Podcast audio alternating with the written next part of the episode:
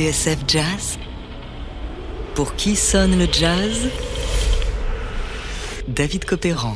Aujourd'hui, Largo, plan large sur Brad Meldo.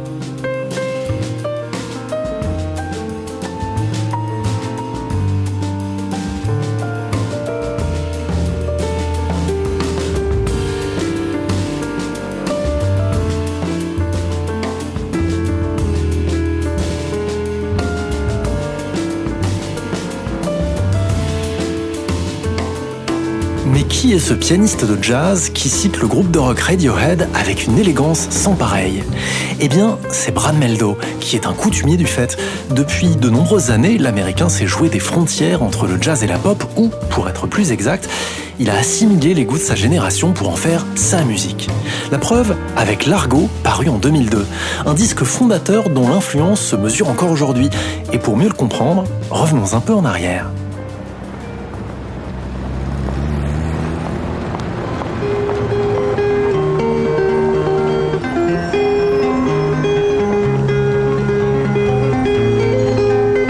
Sommes à Los Angeles en 1997.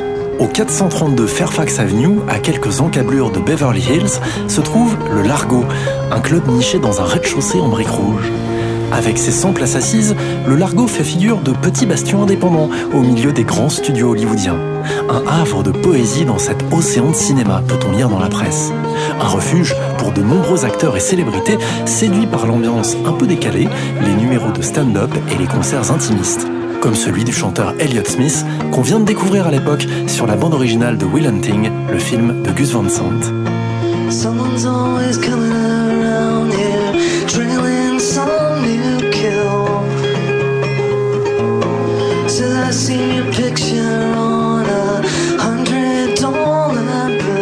Signe des temps, le Largo interdit l'usage du téléphone portable pendant le spectacle. Il est aussi mal vu d'y être surpris en train de bavarder. Parmi les habitués, Fiona Apple, qui lui a même dédié une chanson.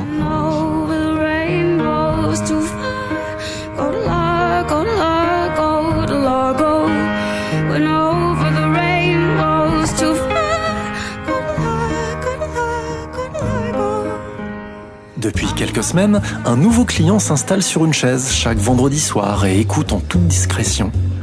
Grande taille, chemise à carreaux et silhouette longiligne, comme le décrira le médecin et journaliste du monde Paul Ben Ki-moon, son nom est Brad Meldo, un jeune pianiste réputé, présenté au choix comme le nouveau Keith Jarrett ou le nouveau Bill Evans.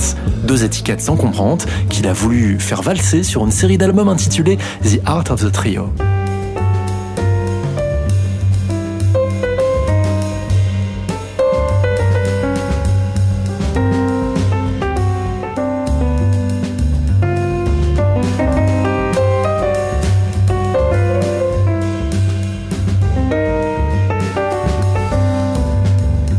D'ailleurs, ça n'est pas la seule chose encombrante que Brad Meldo a voulu faire valser. S'il est venu s'installer à Los Angeles en 1996, c'était pour fuir l'agitation new-yorkaise et un milieu du jazz qui menaçait de le faire plonger. Dans son livre Playing Changes, le journaliste Nate Sheenan confirme que la nouvelle star du piano cherchait un mode de vie moins frénétique, beaucoup plus sain. Il faut dire qu'en 3 ou 4 ans, Brad Meldo s'est taillé, si l'on en croit Ben Ki-moon, dans le monde, une réputation de junkie. Lui-même, par ailleurs, a reconnu que son addiction à l'héroïne l'a empêché de donner sa pleine mesure à l'époque où le monde entier le découvrait, sur l'album Mood Swing du ténor Joshua Redman.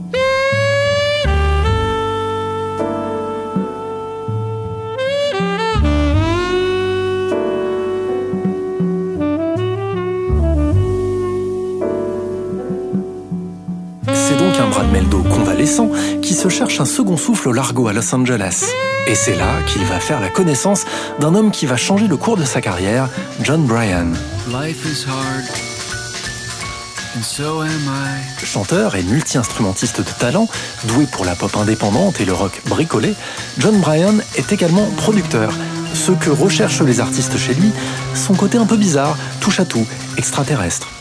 À l'époque, Bryan a déjà travaillé avec le bluesman Taj Mahal et collaboré au premier album du groupe Hills, un tabac.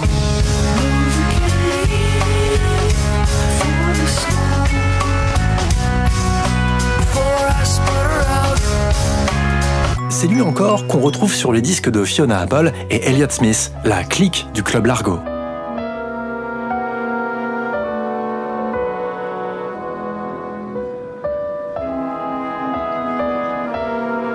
Comment, un vendredi soir, Brad Meldo, le grand pianiste de jazz, intrigué mais aussi un peu intimidé, se lance.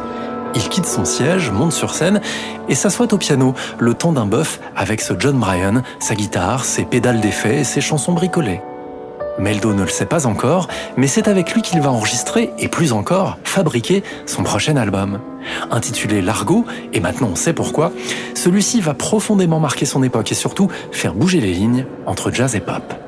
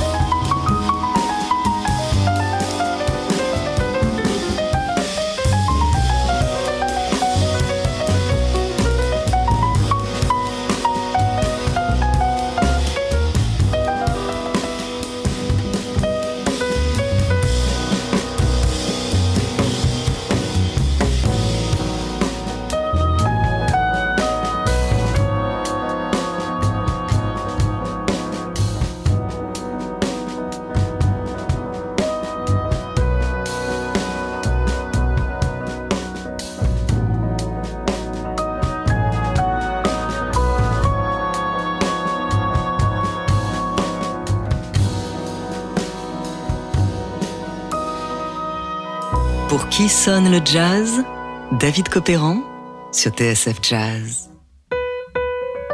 Aujourd'hui, Largo, plan large sur Brad Meldo.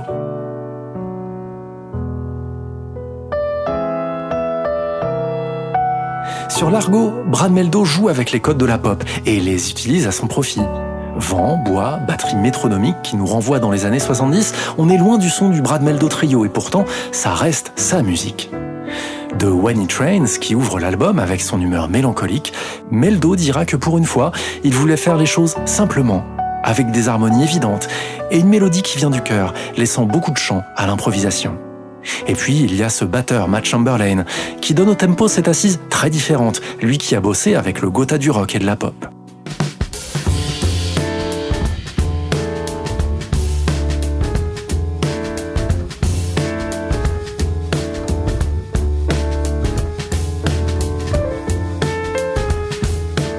Largo, qui en musique veut dire lentement, majestueux, large dans un certain sens, a été enregistré en une semaine au Capitol Studios de Los Angeles, début 2001. Une partie de la musique avait été préméditée, mais d'autres thèmes ont été écrits sur le tas. Derrière la console, John Bryan, l'orfèvre pop que Brad a rencontré au Club Largo. Un tandem qui fonctionne à merveille. Brian est de la même génération que lui. Il a découvert le pianiste grâce à sa reprise de Blackbird des Beatles. Ils ont un certain nombre d'atomes crochus. Dans le livre Playing Changes, Nate Sheenan en dévoile quelques-uns. Le rock notamment, celui des années 90 que Brad décrit comme la musique de la génération X, incarné par Nirvana, Alice in Chains, Soundgarden, Oasis et bien sûr Radiohead.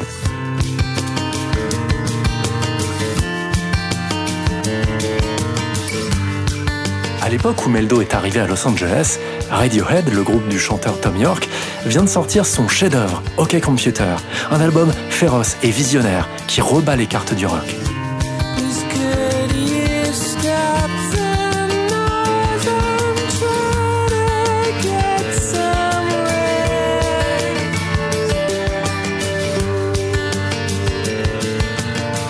Est fasciné par le groupe. Il a déjà repris l'une de leurs chansons, et même plus que ça, il s'est plongé dedans avec amour, traitant leur musique avec le même égard qu'un grand standard. Alors, il prend l'une des chansons qu'il a le plus marqué sur OK Computer. Avec ses différents mouvements, dit-il, son côté art rock totalement épique. Elle s'appelle Paranoid Android.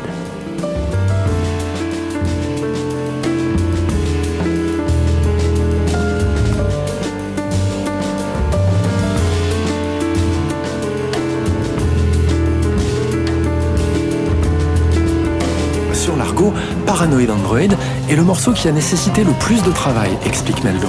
En matière de piano, de mixage, on s'est dit, essayons de rester aussi fidèles que possible à l'original.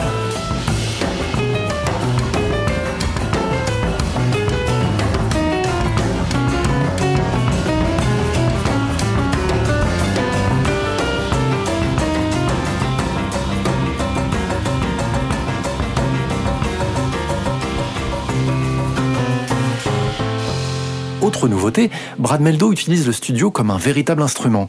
J'arrivais, explique le pianiste au magazine Billboard, et John Bryan avait créé un environnement sonore tout à fait spécial. On essayait d'expérimenter avec le placement des micros, le traitement du piano. On mettait parfois des choses à l'intérieur. Dans une autre interview, Brad confesse que la musique a été influencée, sinon dictée, par la technologie. Le résultat, dit-il, dépassait mes espérances.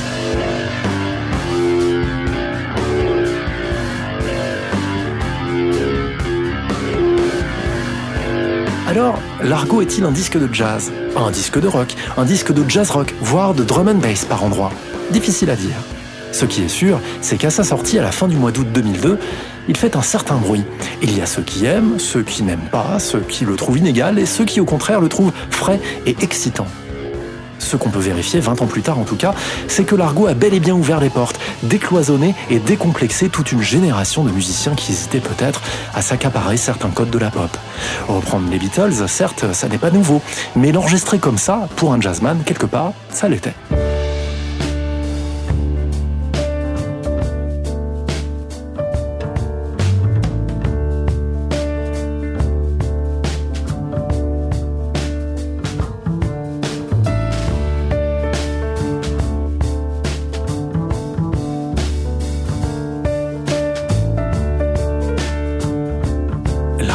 Le pianiste, a changé ma perception de ce qu'est un album. Depuis, chaque morceau de ce disque, dira le producteur John Bryan, a servi de point de départ à des dizaines d'autres par des dizaines d'artistes. C'est dit sur le ton de la plaisanterie, bien sûr, mais ce n'est pas foncièrement faux. D'ailleurs, Brad Meldo lui-même va continuer à tirer les fils, avec le batteur Mark Guliana, le ténor Joshua Redman ou encore sur le faramineux Highway Rider, également produit par John Bryan, le pianiste explorera à son tour certaines directions qu'il a fait esquisser sur l'argot. Lorsqu'il se confie au monde à la sortie de l'album, Brad Meldo a déjà fait ses bagages. Il a 32 ans et son long séjour à Los Angeles lui a permis de tourner la page. Avec sa femme et sa fille, ils sont rentrés à New York et à présent, dit-il, cela va mieux que jamais. Et l'on comprend que l'argot est le reflet de cette parenthèse enchantée sous le soleil californien. Ou quand l'un des jazzmen new-yorkais les plus pointus de sa génération s'offre un grand bol d'air au pays de la pop et voit les choses en plus grand. Autrement dit, l'argot.